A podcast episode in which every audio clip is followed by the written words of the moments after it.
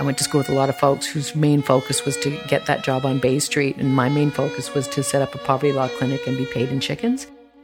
What I thought I was going to do was be a lawyer who would would stand up for folks who didn't couldn't otherwise get access to justice. But on the provincial level, I don't know if there's another female official opposition leader in terms of who's even waiting in the wings. You know, it's not like this this all male um, bachelor uh, episode uh, is going to end anytime soon. It's Kate Graham here. Welcome back to No Second Chances, a Canada 2020 podcast about women in our most senior political roles. Over the past few weeks, you've heard directly from the women who've led our provinces, territories, and federal government. But as I mentioned last week, there are a few women you haven't heard from as much or at all, sometimes because of conflicting schedules or travel delays, and in one case, well, because she was busy running a province. When we started this project, Canada had one female First Minister, the Premier of Alberta, and today we have none. So there's no one better to tell us what happened than the last woman standing. Today we're thrilled to present the Rachel Notley story. I was born in Edmonton, and uh, and I often tell people that uh, I was, I think, almost a month old before my dad met me, uh, because he was off managing a campaign in Saskatchewan uh, when I was born. Uh, he was at that point uh, the provincial secretary for the Alberta NDP, and um, so. Um, I guess it's fair to say that politics has been there from, from day one. And then we moved up uh, about six hours north of Edmonton and my dad ended up winning by uh, just 50 votes, um, uh, riding uh, in the very northwest part of Alberta. And so from the time that I was seven onwards, uh, I lived in this very small uh, rural community. Fairview is about 2,000 people. and then when I was about I don't know, 11 or 12, we moved from town out to uh, an acreage uh, overlooking, or a quarter section actually, overlooking the Peace River Valley. And, uh, and so I basically, for all intents and purposes, uh, lived, well, not on a farm, but in the country, had horses, the, rode the school bus, the whole thing. Because we were so far away, my dad uh, was away for, you know, most, I'd say he'd come home uh, three, two to three times a month. Um, and uh, then, of course, when he was home, I'd be watching him run around, respond to uh, um, concerns of constituents, like literally getting a call late at night and rushing off to help somebody fix their fence because the Department of Transportation had uh, knocked it down and their cattle was running free and all that kind of stuff. Um, and and so I definitely saw public service through those uh, through those eyes. Um, but I also saw, uh, even as he was only throughout almost all of his career, one person in our party standing up against a, a seemingly all powerful uh, conservative party. I also saw the the um, integrity with which he worked, the degree to which um, uh, the idea of standing up for uh, democratic socialist values uh, drove him. Uh, when I was very young, uh, about five, my mom described what it was my dad did by, you know, telling me the story of Robin Hood and just basically saying your dad is Robin Hood. You know, he wants he wants people with less uh, to be able to get their fair share. And he doesn't want them to be taken to the cleaners by people who have more power and more money. And uh, and so that's that was what I was uh, uh, raised with. And then my mom, of course, was also a, a, not uh, an elected politician, but certainly a social justice activist, and that uh, permeated everything that that she did as well. And so. Uh, the long and the short of it is, is between my dad and my mom, uh, I was raised in a household that that valued um, uh, activism, uh, valued social justice activism, and defined the act of doing everything you can to make life better for people who didn't otherwise have a voice as being the noble thing, um, and and that you didn't measure um, the uh, decision to try against the uh, likelihood of success. You just understood that the decision to try was the right decision. This childhood lesson about doing the right thing, not the easy thing, is something that Rachel Notley embraced throughout her career. I used to joke around. Uh, I went to school at Osgoode and uh, went to school with a lot of folks whose main focus was to get that job on Bay Street, and my main focus was to set up a poverty law clinic and be paid in chickens. And um, and and so what I thought I was going to do was was uh, be that uh, you know be a lawyer who would would stand up for folks who didn't couldn't otherwise get access to justice and and so I wanted to be an activist but I didn't necessarily see myself being a politician so, what changed then? You know, my dad died in a very tragic and public um, accident, and uh, and so and I was 21 at the time, and it took almost no time for people to start coming to me saying, "Oh, well, when when are you going to get involved? When are you going to do something?" And uh, and so there was uh, almost from day one this this sort of pressure amongst uh, uh, New Democrats for me to consider running and uh, and um, becoming involved electorally, and I mostly dismissed it. Um, what changed was uh, I got the opportunity to work in politics both during uh, the later part of my university years and um, and then after I became a lawyer, and so the, and and that gave me an opportunity to see first of all that it's fun. Um, and secondly that you have the potential to make much more change much more quickly in politics if you actually get into a position of power. And and then again, as a lawyer, I mean, I was doing labor law and doing workers' rights uh, and and, um, and poverty law to some degree, and uh, you quickly learn that you can have the same do the same case over and over and over and over, and even be very successful at it, which often I was, uh, and and fix problems on a case by case basis, or you can just change the darn law so stupid stupid things stop happening and and so again, it's that issue of the the um, really concentrated amount of agency that comes from from actually achieving uh, political power. Rachel Notley was working in British Columbia at the time, but roll the clock forward. Rachel moves back to Alberta, and opportunity comes knocking. By that point, uh, when we moved back to Alberta from BC, at that point, my husband and I almost immediately started talking about the fact that I would likely run. Um, and so, uh, and our kids uh, at that point were um, one and a half and three and a half. And uh, and we knew that I would likely run in the area where that we moved to, just because that's that had been my home when I'd you know gone to university here and and all that kind of stuff, and and so that's what I identified as home, and uh, um, and and so it was just a question of when it would happen. Uh, and there was a very popular NDP MLA, one of two in the province, who already held the seat. And to some degree, the timing was defined by how long he was going to stay on. Um, and uh, honestly, if he had agreed to stay on another four years, probably would have been better for me. I, I would have been just as happy for that to happen um, so that my kids could have been a bit older. But when he decided to step down, I, I knew that that was the opportunity to win the nomination uh, or not. Um, so we made that decision, and uh, um, we basically decided we would, uh, because I grew up in politics, I believed that certainly the job of being an MLA was something that I could do while still uh, being present for my kids. And I think that was true. Um, so, so that's basically uh, that's basically how it went. In October 2006, Rachel Notley was nominated as the NDP candidate in the riding of Edmonton Strathcona. And then on March 3, 2018, she was elected, securing 49.3% of the vote. Now, it's important to note this is a province with a long history of conservative governments. The Social Credit Party governed from 1935 to 1971, and then was replaced with another marathon rule from the Progressive Conservatives from 1971 up to this point. So I asked Rachel, when you ran to become an NDP MLA, did you ever imagine that it would be the first step towards becoming the premier? Absolutely not. I did not think that was the plan. No, I, I, I honestly didn't. I, uh, I uh, thought it was an opportunity to um, um, make some changes through advocacy as an opposition member.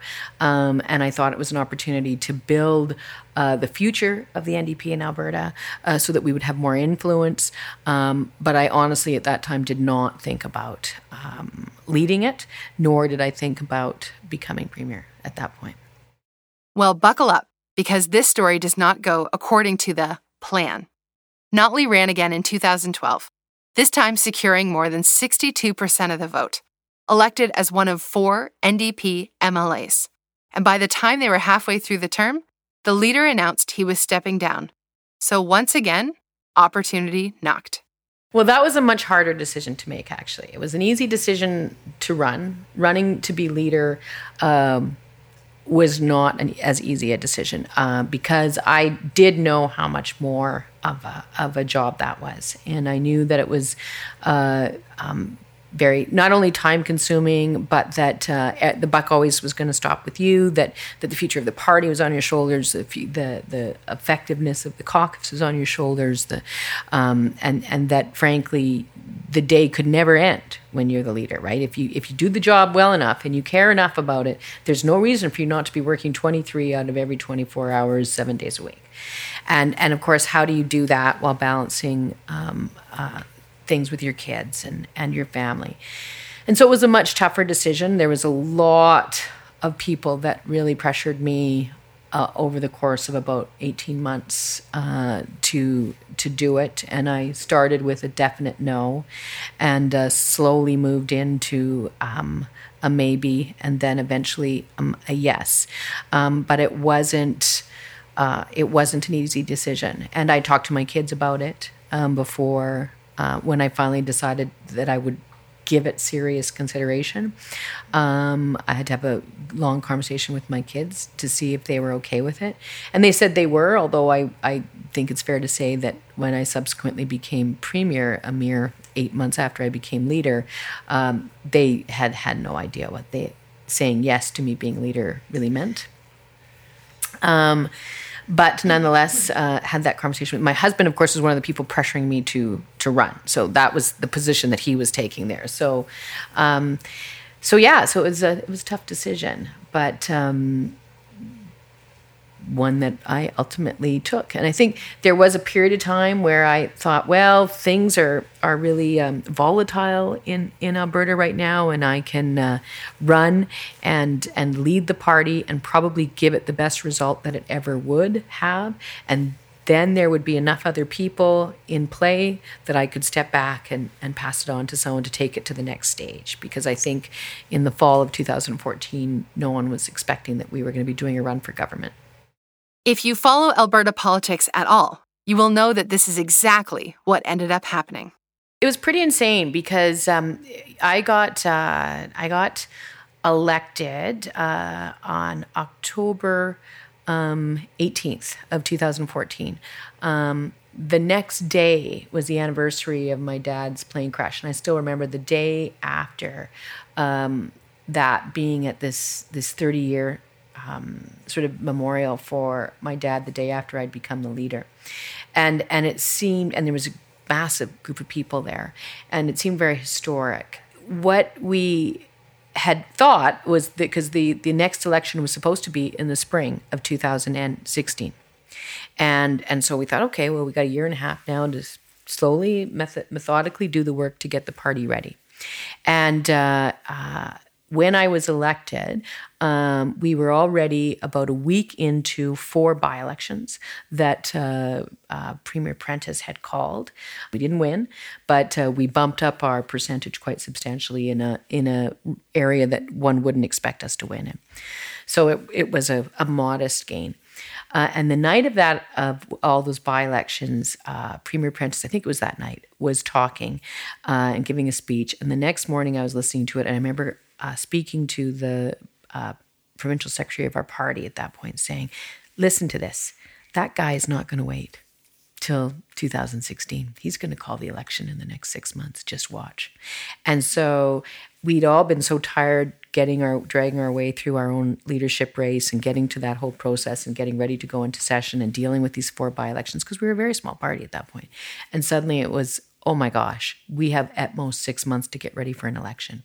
And so we just had to jump right into it and start looking for candidates and and uh, fundraising and doing all that work that that when you're a caucus of four to be ready for a, an election where there's 87 candidates and a, a you know province wide campaign uh, where the other guys are going to spend I think they did spend between five and ten million dollars and at the time I think we had about fifty thousand dollars in our bank account and it was it was ridiculous. So we just like I can it was it, I can barely remember it actually because we worked so hard every day just trying to get everything in place.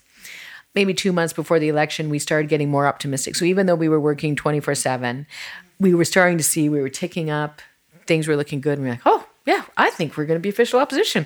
This is pretty cool. This is looking good. I think we might actually hit 15 seats, you know, and we were all having a great old time. So it was a really fun campaign because everything looked like we were going to do much better than we ever had before. And, and we were the little engine that could, and, you know, it was very positive and, and uh, we just, but it was a very small campaign, even at the end of the day. Um, so it was much fun, very tiring, but at that point it was all good news. Obviously, when you go from a party of four uh, seats and being at 10% in the polls to being at 40% of the polls, obviously the road to that is mostly filled with good news, right? so it was, it allowed us to get through the exceptionally long days and the, um, all that stuff. It was a week before the election. Rachel was in a hotel room, and the poll numbers were telling a very positive story. For the first time in Alberta's history, the NDP was projected to win this would also mean a big change for Rachel, becoming the Premier of Alberta. I asked her, what did it feel like to envision yourself as the Premier? Oh, it's horrifying. I was, I, I was. no. no, I mean it, it. It it was. It was. It because because we only had we went into it. We had a a, a, a just a hardworking crew of about eight staff people, um, you know, in our caucus before uh, before uh, the campaign started, and and myself and three other MLAs who had had been in the House, and then the idea of of taking over the government. Uh, I mean, we, we, it was we just weren't sure how we were going to be able to um, uh, manage the levers of power with such a small um, cadre of of uh, of a team. The the complexity and the depth of the issues that suddenly we had to address. And uh, yes, we had elected uh, you know 50 other great MLAs, but but uh, very little experience among them all. You know, really smart people, really uh, wonderful humans, but not people that had signed up to be, in many cases, MLAs, let alone sign up to be ministers. And um, uh, so um, it was just quite overwhelming. It was really a very, very overwhelming time. And and honestly, there there there was a point when I looked at uh, how Alison Redford had left office and what that was like for her, uh, that I thought to myself, "Good Lord, please don't let me be driven out of this office on the end of a pointy stick the way she was." As it turned out, May 5th, 2015 was a historic night in Alberta.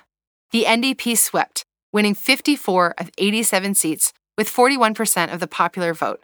Rachel Notley became the second woman to become the Premier of Alberta after Alison Redford, and the hard work of governing began.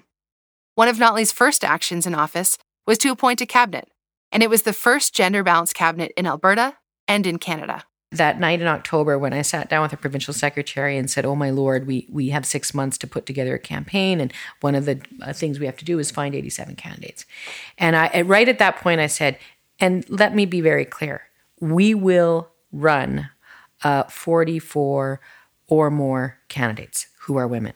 And don't even think of coming to me with a, a uh, roster of candidates that do not fit that description. Um, and so that was, I was emphatic about that. And so when I set about to um, appointing my cabinet, it was the same thing. Uh, the, this cabinet will consist of 50% women. That is all there is to it. Everyone was, I remember everyone uh, sort of speculating about who I would put into cabinet, and they were like, "Well, you couldn't possibly put put uh, uh, this person because she's obviously seven months pregnant." And uh, I was like, "Yeah, no, there she is. She's there at the at the uh, swearing in, right there, seven month pregnant. She sure is getting sworn into cabinet. And oh, by the way, the other woman being sworn in, she's actually three months pregnant." And uh, she's coming into. And guess what? Albertans get pregnant. And uh, therefore, uh, it's not unreasonable that periodically uh, people of that description will find themselves uh, leading the province. So let's talk about leading the province. What was it like to be the premier as a woman?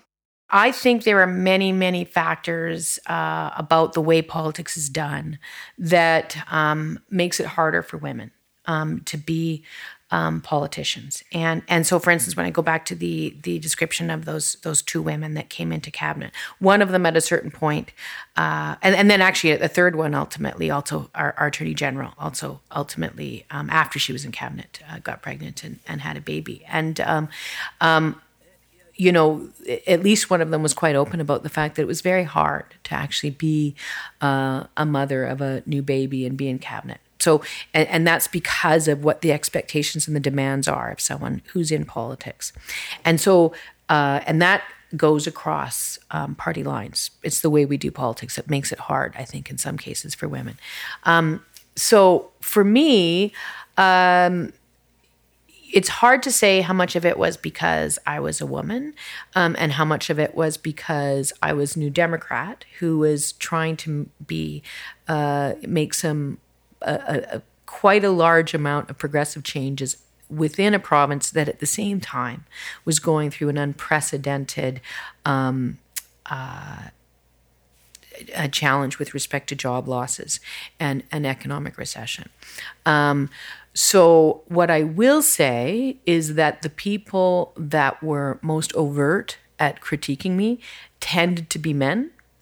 But what I will say is that my own experiences day to day, uh, when I was premier, um, even during the toughest times, women would consistently and regularly come to me and say, Don't listen to what they're saying. And they'd say it really quietly Don't listen to what they're saying. You're doing a great job. You make me so proud.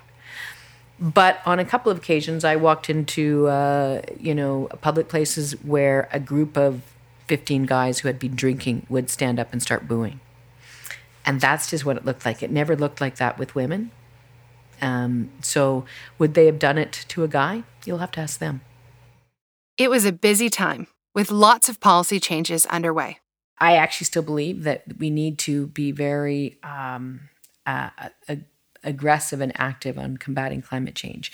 And the plan that we came up with in Alberta actually led the federal government. Um, and it and they would not have been able to do what they did in terms of going to Paris and making the commitments that they did had we not uh, brokered the deal that we did in Alberta um, in terms of our climate leadership plan, and uh, and so uh, as much as that ultimately and the, the, carbon levy that the carbon tax that was part of it uh, was something that the opposition used very effectively against us, um, it is still um, a, a, series of policy initiatives that I think were the right ones and actually demonstrated how you can do these things, make uh, uh, progress on, on combating climate change, and still maintain um, you know economic uh, sustainability.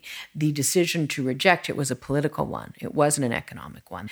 Obviously, we also did some you know great stuff on uh, on workers' rights. You know, leading the country, frankly, the continent on the minimum wage, um, and I'm very very proud of that. Uh, you know, we we cut the rate of child poverty in half in Alberta um, over the course of what was the most difficult economic period that the province has been through in in a couple of decades at least. Uh, we have the lowest rate of child poverty um, in the country, and uh, um, you, and you know we did that while we were struggling more than, than others, and so I'm very proud of that. So let's cut to the chase. The 2019 election. What happened? It was frustrating in many respects because, of course, the other key, the the probably the most critical challenge that we wrestled with and that we worked on the most throughout our time, even as I talk about those other achievements, was the matter of job creation and and uh, you know uh, supporting Alberta's energy industry uh, so that we could continue you know bring jobs back. Because we we did we I mean at one point uh, you know we lost uh, easily 150,000 jobs in this province probably more. And um, and uh, we also were in a position where, frankly, the the the state of Alberta's energy industry was dragging down economic prosperity for the rest of the country as well. And that's not going to change if we don't get a handle on this.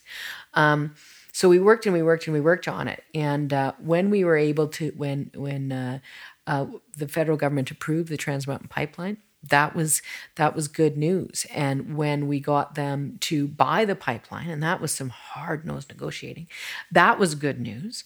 And we saw the economy ticking up, and we saw jobs being created, and we saw people's sense of optimism really growing uh, in um, in the uh, summer of and, and early fall of 2018. And in a way, I kind of wish we could have almost called the election then. Um, but then what happened was the uh, the pipeline decision uh, was overturned, um, and we had to go back to the uh, back to the books on that. And that uh, the issue of the pipeline it became symbolic of of our economic health and people's ability to get jobs and take care of their families. It became a stand in for that. And so when that decision was delayed um, in late August of 2018, and then we came into this process where we ran out of ability to ship our product and the world was getting, you know, paying, uh, you know, $50 a barrel for oil and Albertans and through us Canadians were getting $8 a barrel because we had no way to move the product. Well, then um, what happened was the economy slowed and people got very anxious and very nervous. And so it was a hard time for us because we had committed to calling the election um, in the spring, but we knew that, that the mood um, and the sense of optimism that we so needed Albertans to have had had shifted again, uh, and and they continued and they remained and do remain very very worried about their jobs. So that was the struggle that we had going into uh, the the spring, and um, and we knew we were going to be up against it because you know when that many people lose their jobs, even as I think we'd made the right moves and we saved a lot of jobs and we did create a lot of jobs, it still wasn't enough, and um, and so we knew we were going to be the rightfully the people that um, uh, most folks uh, look to to to blame. That's that's what you do when you worry about pay, making your mortgage payments, right? You you blame the folks who are in charge. So the NDP lost the election with Jason Kenney's United Conservatives taking 63 of 87 seats. Rachel's story fits a concerning pattern in Canadian politics that we've been highlighting on this podcast. History has shown us that women as leaders tend to last about half as long as men do and when they run for re election, they lose. It's a very perplexing pattern. I asked Rachel, to what extent do you think the result had anything to do with you being a woman? I absolutely believe that gender is um, a, a, problem for uh, uh, women in politics. I mean, I, I, think that it is harder for women in politics. So I will not ever be the one that says, oh, gender's not um, an issue. But the fact that I am a woman in this particular circumstance was probably not the driving issue um, for what happened uh, to my party and my government in the last election. I will say, uh, because of what was going on with Alberta's politics, what people really wanted was a fighter and they wanted someone who was tough. So it is possible that people, because I'm a woman, people didn't see me as being tough enough. Why do you think we don't see women last in leadership roles the way we see with men? One thing that we're seeing across the board, uh, male or female, right now in politics is that almost no government is lasting more than one term right now. So if you look at, for instance, when I think about when I started going to the Council of the Federation, um, I think there's uh, one premier uh, that um, is there from when I first got elected, which was uh, Stephen McNeil from Nova Scotia. Every other premier has lost their job, male or female. So there is, uh, you know, um, some people have talked about, you know, sort of the the Amazon phenomena. People, uh, if they don't like their government, they just want to click and order a new one. Um, so that I think we have to take that into account. But that being said, there is no question that the number of women who uh, get to being in the position of being a leader, whether it be for four years or eight or twelve, is far below the number of men.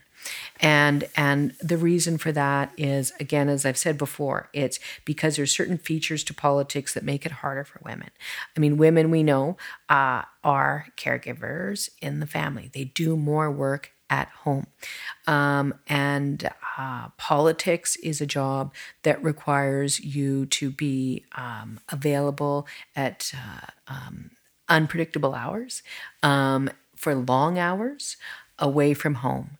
Um, it is a job that requires you to sort of leap into the breach and put yourself into the public eye uh, with, uh, you know, and, and just cross your fingers and hope that it, there's no blowback against you or the people that, that you love. Um, it is a uh, um, very, it's an unpredictable line of work. Um, and so all those things uh, just on their own make it less likely that, that women who tend to shoulder uh, the responsibility of the security and the uh, um, tenure of the family um, find, I think, more as a more of a barrier. Um, then it's aggressive. You know, it's very aggressive politics. You know, it's it's very fighty, um, and people also fight with you, and um, I don't, and and that's across all lines. That's left and right. There's, you know, the the left's no better on that than the right is, um, and so uh, that's another thing where I think uh, women are either pushed out or they choose not to ascend to, uh, or seek to ascend to positions of leadership because that's not the way they want to do things. Rachel Notley's defeat as premier left zero women. That's right, zero, as first ministers in Canada. She was quite literally the last woman standing. I asked Rachel, what do you think is the impact of this? Oh, I, I think it's I, I think it's uh, really really unfortunate because there is a difference um, between uh, men and women in terms of the public policy initiatives that they prioritize. I mean that that's actually a thing, um, and so I mean one of the things that I fought very hard, and I will tell you that if I hadn't been that that I think my gender does play uh, a role in this, in that. Um, uh, we wouldn't have made this our priority. But when we ran in the last election in 2019, we set aside in our budget uh, up to over time, uh, I think it was $600 million a year that we were going to spend to bring in full $25 a day, high quality childcare to anybody who needed it across the province. That is not a thing that uh, I believe um, a male premier will go to the mat for. And yet, it's so important to women. And it's also important to this issue of how many, how easily women can then continue to ascend to positions of leadership, whether it be in politics or academia or business or anywhere. Um, it's it's it's fundamental. I mean, it's a building block.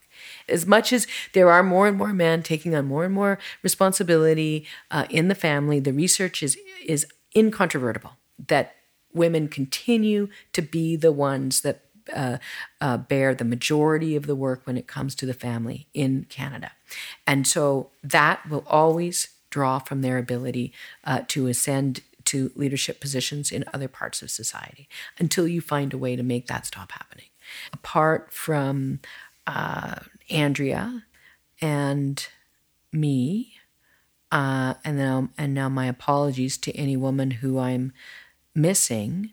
Um, but on the provincial level, I don't know if there's another female official opposition leader in terms of who's even waiting in the wings. You know, it's not like this this all male um, bachelor uh, episode uh, is going to end anytime soon. Okay, let's talk about solutions. So, what do we do about it? Well, you know, I think for, for years and years and years, people have been talking about the need to get women involved in politics. And th- there is a school of thought that all you need to do is, is reach out and be more encouraging. And, and we need to talk about it and raise awareness. But quite frankly, that's what we've been doing for decades. And we haven't really moved the dial. And, and so we need to uh, look very hard at the kinds of things that bar women from participating.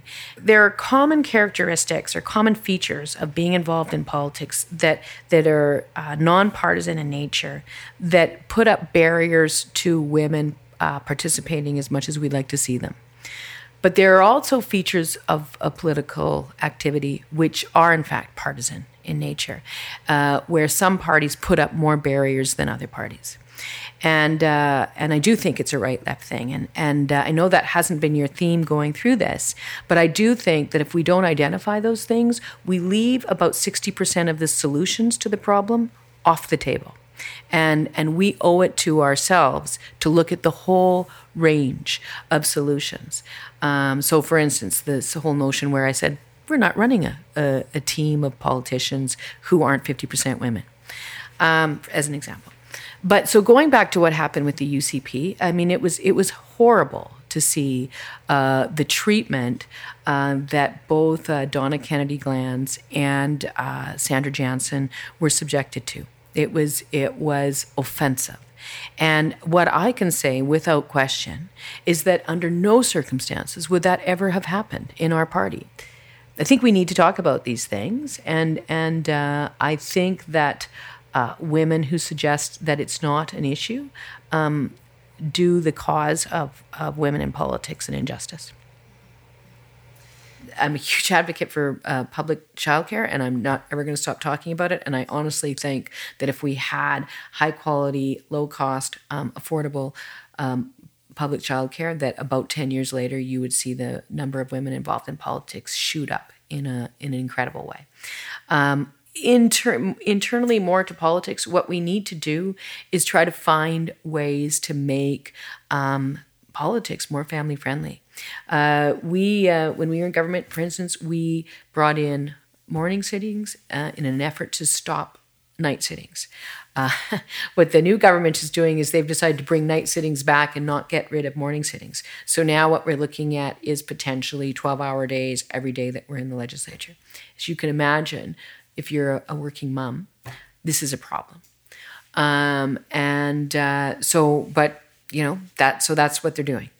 Um, but what we need to do is is within the work of politics is find ways to very uh, meaningfully support women. Where there's childcare issues, we need to find ways to support them. Where women have to leave their homes in order to travel to the place where where the government sits, we should, as a matter of course, look to ways to provide support to them and their families for that to happen. We don't do that. People say, "Oh, well, you know, that's just a, a, a you know politician feathering their own nest." Well, no, it's not. It's it's that uh, it's different for a woman than a man to participate in politics, and if we're going to have more women participate, we need to make it uh, manageable for them. Um, uh, we should uh, call people out for bullying and and we should definitely call people out uh, and challenge people to question the degree to which their judgment of someone's intellect or strength or combativeness where necessary is um, a, a, function of their gender. Um, so we can more aggressively t- challenge people on their views. And I think that is something that happens now, but we don't do it enough. But I also think that we need to do the kinds of things that I talked about. And then I think that parties ultimately have to make a commitment to nominating a slate of candidates that consists 50% of women. At the end of the day, we are not going to have 50% elected women if we don't have 50% women running. And it's the parties that make that decision. And I know that sound that is uh, that is um, uh, controversial, but uh, in in jurisdictions where that basically works, you know, in the in the uh, proportional representation jurisdictions, it's a lot easier for that to work. You see that in uh, the Scandinavian countries where you see women participating at least at 50% rates.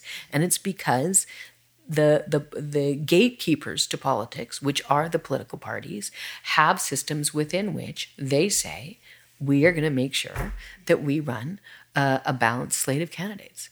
And um, until you do that, you are not going to have a balanced slate of candidates. There is a 30% differential between what men earn and women earn.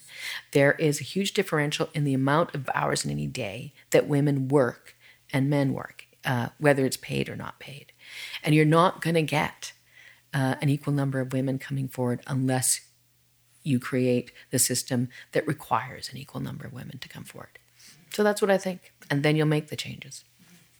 And then soon enough, you won't have to make it a requirement anymore. It'll just happen. Final question, Rachel. I know some people felt discouraged watching the election results in Alberta. It's yet another story of no second chances for women in Canadian political leadership roles. So, what would you say to someone who might be feeling discouraged hearing this story? Well, I guess it goes back to what I was uh, talking about at the very beginning. You know, if you believe in something and you and you think that it's going to make a real difference in the lives of people, um, just focus on on fighting for it and and working for it. Um, don't get so far ahead of yourself that you paralyze yourself from taking action. Just focus on on on fighting for it. Um, doesn't mean that you don't be strategic about getting to that end goal, uh, but at the same time, don't let that stop you from uh, taking the first step and getting involved um, because this is something that's really important and i think that the ability of women to take their rightful place in leadership positions uh, depends as a matter of right and as a matter of course uh, depends on uh, um, women to uh, demand uh, their rightful place and to work hard for it, even when it looks like um, they're up against long odds. We'll leave it there today. Thanks to Rachel Notley for sharing her story and some solutions. Yes, solutions. Only 4% of Canada's first ministers have been women, meaning 96% have been men, and mostly older, straight, white, affluent men. Women remain severely underrepresented in all levels of Canadian politics, particularly in leadership roles. So, how do we change this? What needs to happen if we want to see more women lead? June 19th, 2019 is going to be a very important day. We're having a No Second Chances event in Ottawa. It will be the largest gathering of female First Ministers in Canadian history. And we'll be talking about the future. We'd love to have you there. All of the details are at nosecondchances.ca or by visiting the Canada 2020 website. There, we'll be gathering input from thought leaders, academics, media, politicians, and more for our next episode, which is going to focus on how we make Canadian politics a place that is full of second chances for women. Thanks for tuning in. And as always, you can subscribe and learn more about this project at nosecondchances.ca. Coming up on No Second Chances. Watching women not getting reelected after the one term uh, you know, and in some cases you could say, okay, well, that's the, the mood and the, that's the way the election would go, whether it was a, a male leader or, or, a woman leader. But I think what we're seeing here is kind of one by one by one, uh, fabulous and, and talented women premiers have just kind of been picked off. I think it's very difficult to say that there isn't, um, you know, that gender is not playing a role in that uh, somewhere. And I think it's something that people should be paying attention to uh, and should be studied more. I see it as a problem uh, in our national politics. Now, there was a time when if someone had said something like this, it would have been seen as radical. Well, I don't think it's radical. I don't think it's radical uh, to want women to be at the table. I don't think it's radical to want visible minorities to be in the conversation. I think there's a role for for uh, women speaking truth to power that simply wasn't there before and wasn't acknowledged before in the way it will be acknowledged now.